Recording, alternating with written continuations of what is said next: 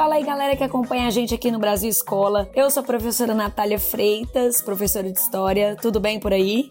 E eu tô aqui para anunciar mais um podcast no nosso canal. E hoje eu vou falar com vocês sobre os pontos mais importantes da Revolução Francesa. Bora lá? Bom, pessoal, a Revolução Francesa, ela, ela é uma longa revolução. Ela começa em 1789 e vai até 1799. É uma revolução que marcou a história da Europa, a história política da humanidade, porque ela vai questionar o antigo regime. O que, que era o antigo regime, pessoal? O conjunto de práticas absolutistas. Então é isso, o principal ponto dela é esse. Ela vai questionar o poder absoluto, é o que os iluministas chamavam de antigo regime. Ela vai questionar a excessiva intervenção do Estado. Vocês sabiam que a Revolução Francesa ela é um marco transitório? Ela marca o fim da Idade Moderna e o início da Idade Contemporânea.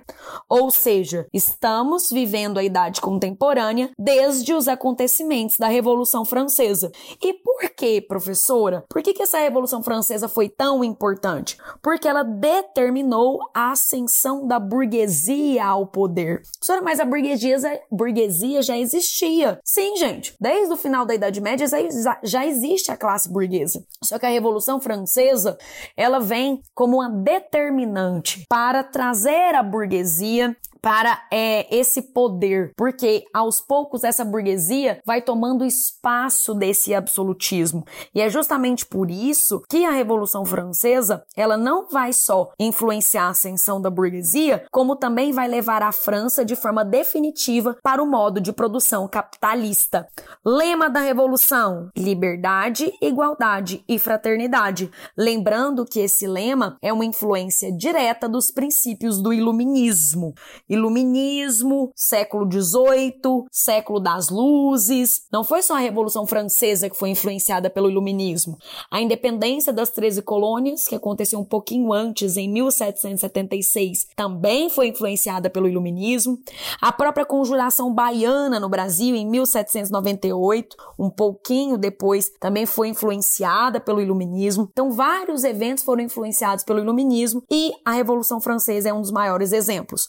Lembrando que essa revolução, além de questionar tudo isso que eu falei, além de trazer todas essas características, a gente tem que lembrar que o cenário francês era um cenário de fome, era um cenário de crise, era um cenário de seca, era um cenário de altos gastos militares e aumento de impostos. Como eu falei no início do podcast, o processo revolucionário francês ele foi muito longo. E é justamente por isso que esse processo é dividido em quatro fases. Normalmente em quatro fases, que é a fase da Assembleia Nacional, que foi o início, depois monarquia constitucional, depois a fase da convenção e a última fase, que é a fase do diretório. Bom, mas o mais importante do que saber o que aconteceu em cada fase é você entender a estrutura social da França quando a Revolução eclodiu e as principais forças políticas que existiam na França quando a Revolução eclodiu. Então vamos começar pela, pela sociedade francesa do século XVIII. Você tem um primeiro estado, que seria o clero. Esse clero, ele é dividido em alto clero e baixo clero. O que, que seria o alto clero? Bispos e abades. Lembrando que esses bispos e abades, muitos vinham de famílias nobres. Então, era uma pessoa que transitava entre o clero e a nobreza. Ou seja, ele era um nobre, mas tinha cargos no alto clero. Bom, e no baixo clero, a gente tinha os sacerdotes. O primeiro estado, que é o clero, ele era um estado que tinha privilégios, não pagava imposto e ainda eram julgados por tribunais especiais quando cometiam algum crime. Ou seja, um estado totalmente privilegiado. Esse é o primeiro estado. O segundo estado, também um estado de privilégios, também um estado isento de impostos, também um estado julgado por tribunais especiais, que era a nobreza. A nobreza é o segundo estado. Você tem uma nobreza cortesã, que é aquela nobreza que vive nas proximidades do rei. Você tem uma nobreza provincial, que é aquelas que viviam um pouco mais distante do rei, que eram a, a gente fala que é a nobreza das províncias. Você tem uma nobreza de toga, essa nobreza de toga é interessante. Eram burgueses que tinham muito capital acumulado e que acabavam comprando títulos de nobreza, tá? É claro que isso era bem difícil, porque para você comprar esses títulos, você tinha que ter já um capital acumulado. Bom, e o terceiro estado, que é o que nos mais, o que mais nos interessa aqui. O terceiro estado é um estado muito heterogêneo. Por quê? Porque o terceiro estado é aquilo que não é clero e é aquilo que não é nobre. Ou seja, dentro do terceiro estado você tem altos burgueses, banqueiros, grandes comerciantes, pessoas muito ricas. Tinham poder econômico, mas queria ter mais poder político, queriam quebrar esse modelo absolutista. Bom, você também tem médios burgueses, profissionais, né, como médicos, advogados, professores. Você tem ainda uma pequena burguesia, que era composta ali por pequenos comerciantes. Você tinha trabalhadores, trabalhadores urbanos, principalmente artesãos. E aí eu quero destacar aqui a presença dos sansculotes. Sansculotes é por conta da calça que eles usavam, que era uma calça popular, era uma calça de trabalhador.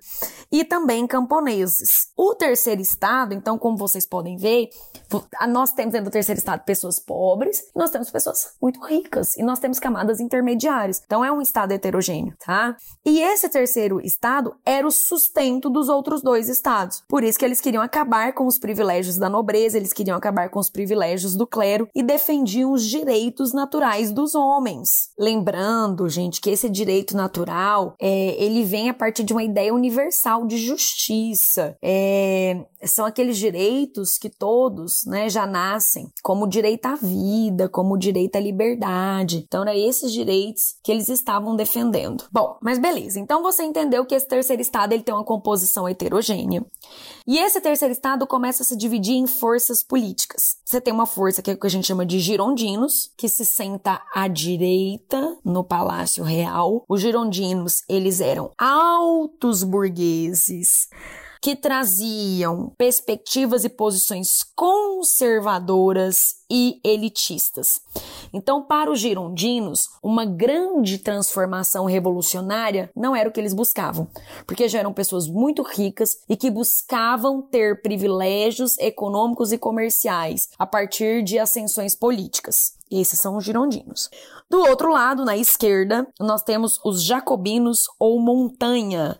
Aqui a gente tem uma pequena burguesia, aqui a gente tem uma média burguesia, aqui a gente tem operários, aqui a gente tem artesãos, aqui a gente tem camponeses. Os jacobinos, eles defendiam posições mais radicais e de interesse popular. Aqui nos jacobinos nós temos dois, três nomes importantes, que é o do Robespierre, o do Marat e o do Danton. E aí a gente teria um terceiro grupo também, esse menos falado, mais existente, que é o grupo de planície, ou pântano, ou centro. É, aqui a gente tem uma burguesia oportunista, eles vão mudar de lado de acordo com os seus interesses. Então, à direita, os girondinos, posições conservadoras e elitistas, à esquerda, jacob jacobinos ou montanha, posições mais radicais e de interesse popular. E aí você tinha um grupo que transitava entre um e outro, que é o grupo de planície, ou, ou pântano, ou centro centro, tá?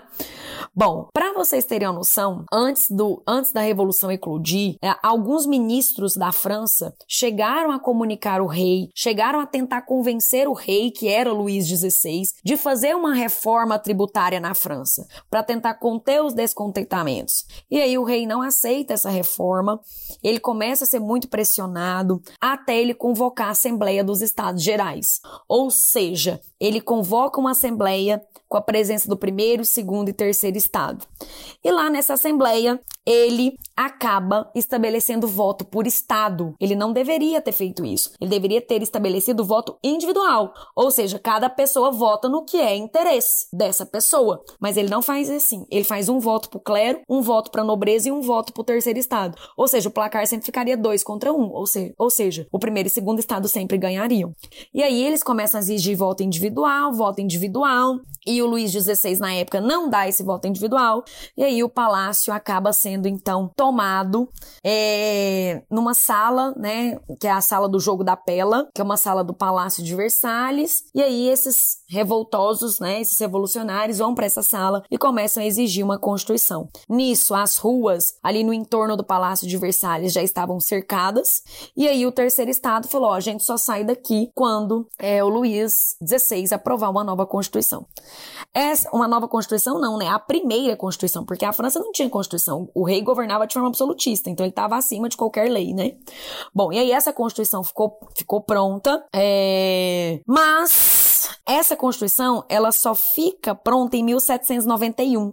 Então, de 1889 até 1791, muita coisa aconteceu até essa Constituição ficar pronta. Ah, foi o período do grande medo, muita violência, muito enforcamento, um, privilégios de, do, do, alguns privilégios nobres já foram abolidos nesse início, liberdade religiosa já foi conquistada. Foi aqui nessa primeira fase, né, que aconteceu a Declaração dos Direitos do Homem e do Cidadão, que tem como artigo primeiro os homens nascem livres, os homens nascem e são livres e iguais em direitos. Você sabe que essa Declaração dos Direitos do Homem e do Cidadão acabou provocando, né, a, a contestação de algumas mulheres. É, vocês estão falando que a declaração é dos direitos do homem e do cidadão, mas vocês não estão incluindo as mulheres. As mulheres querem direitos iguais a dos homens. Vocês não estão nos incluindo nessa declaração. E aí veio uma filósofa, né, a Olympe de Gouges, ela criou a Declaração da Mulher e ela foi guilhotinada, viu, gente? Ela foi considerada, as suas ideias foram consideradas muito revolucionárias para uma mulher, ela foi guilhotinada por ter feito essa Declaração da Mulher. E por falar nisso, a gente está falando de uma França revolucionária que em vários aspectos excluíram as mulheres. Eles eles não deram o direito do voto feminino na Revolução Francesa. Eles não incluíram as mulheres nos documentos oficiais da Revolução Francesa. E muitas foram guilhotinadas. Bom, e aí, gente, a Constituição ficou pronta só em 1791. E qual foi o problema? Essa Constituição ficou pronta, não era a Constituição ideal, não era a melhor Constituição da França, tanto é que ao longo da Revolução outras Constituições vão aparecer, mas já era uh, o primeiro passo. Ah, já estava me esquecendo. Antes dessa Constituição ficar pronta, em 1789, aconteceu a tomada da Bastilha, que a gente fala que é o, o marco inicial da Revolução Francesa. A Bastilha era uma prisão política. Os inimigos do rei estavam ali, então eles foram soltos, representando ali o início da Revolução. E aí, depois que a Constituição ficou pronta, vocês acreditam que o Luís XVI ainda teve algum benefício? Porque ele continuou sendo rei. Só que ele continuou sendo rei tendo que obedecer uma Constituição. Mas como todo bom absolutista, ele não aceita seguir essa Constituição e ele começa a tramar contra a própria revolução. E aí ele vai, vai se unir a países absolutistas, como a Áustria e a Prússia, e vai tentar derrubar o processo revolucionário. E aí ele foi acusado é, de traição e acabou então sendo levado para um julgamento e nesse julgamento ele foi condenado e pegou a pena, a pena de morte até ser guilhotinado. Outro ponto importante, aqui eu já apresentei para vocês os principais pontos do contexto da Revolução Francesa, mas tem uma coisa interessante. As forças, né, os girondinos e os jacobinos, eles vão alternando o poder ao longo da Revolução. Ora ficam os interesses dos jacobinos, ora ficam os interesses dos girondinos, mas o fato é que a Revolução Francesa, ela termina com um militar francês tomando posse, que é o Napoleão Bonaparte. Napoleão Bonaparte, a partir de um golpe chamado 18 Brumário e com apoio da alta burguesia, ele acaba então encerrando o processo revolucionário na França e inaugurando o que a gente chama de Era Napoleônica. Essas foram as principais características do processo revolucionário francês e do seu contexto ali no século XVIII.